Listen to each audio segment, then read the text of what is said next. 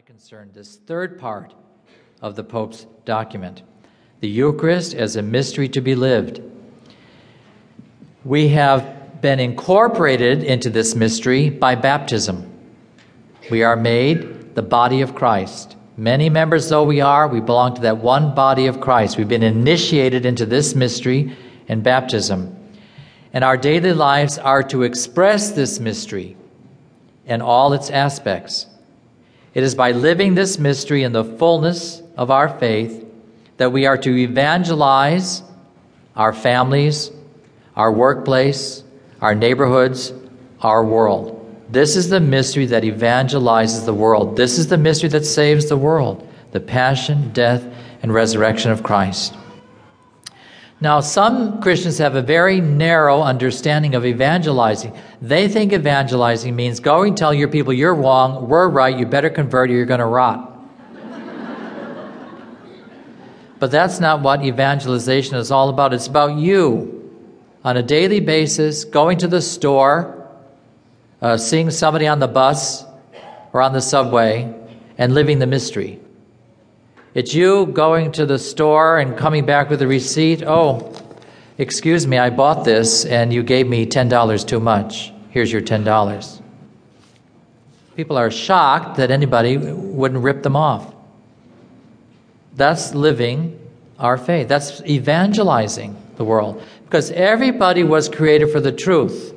Everybody. If it's an atheist and they see you return the $10 and they see the cross on your lapel, but imagine what a scandal it is if we rip people off and they see that you're a priest or you have a cross, or what a terrible damage that does to the body of Christ. So, this is how we evangelize. On the night before he was betrayed, Jesus took that bread, he took that chalice. Take this, all of you, this is my blood, which will be shed for you and for all, so that sins may be forgiven. He gives us the power to forgive sins. The power of the Eucharist is the power to forgive sins. Forgiveness is part and parcel of our Christian lives. When Jesus rises from the dead, he breathes on them. His peace be with you. His first words, peace be with you. Go preach the forgiveness of sins to all nations.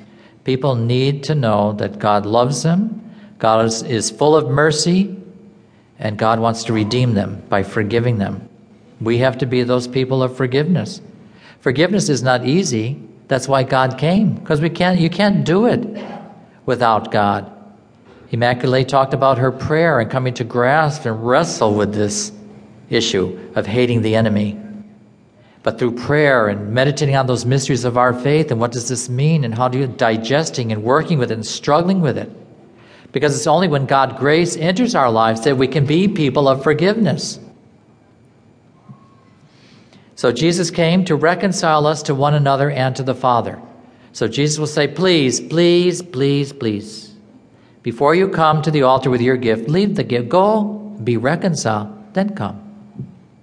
But you meet people go to church day in and day out, and they're not reconciled with their sister. I knew one woman for seven years alienated from her sister over some jealousy of something. What good is it to come to church? Now, if your sister does not want to be reconciled with you, that's her business. And by letting go and letting God, by living that serenity prayer to accept the things you cannot change, yeah, you live in peace. So, Immaculée spoke about her peace. You know, she often referred to peace. Oh, I had such peace, such inner peace and stuff. And that has to do with this mystery of the Eucharist. By living this Eucharistic mystery, peace comes to your heart. For example, Pope Benedict stresses the early church understood the mystery of the Eucharist as underlying the expression peace. Peace very quickly became one of the names for the Eucharistic sacrament, for it is there that God does, in fact, come to meet us, that He sets us free, that, although we are debtors, guilty in His sight, He takes us into His arms, gives Himself to us, and by leading us to Himself, introducing us into the communion of His body, by introducing us into the sphere of His love, by feeding us with the same bread, He also gives us to one another as brothers and sisters. The Eucharist is peace from the Lord.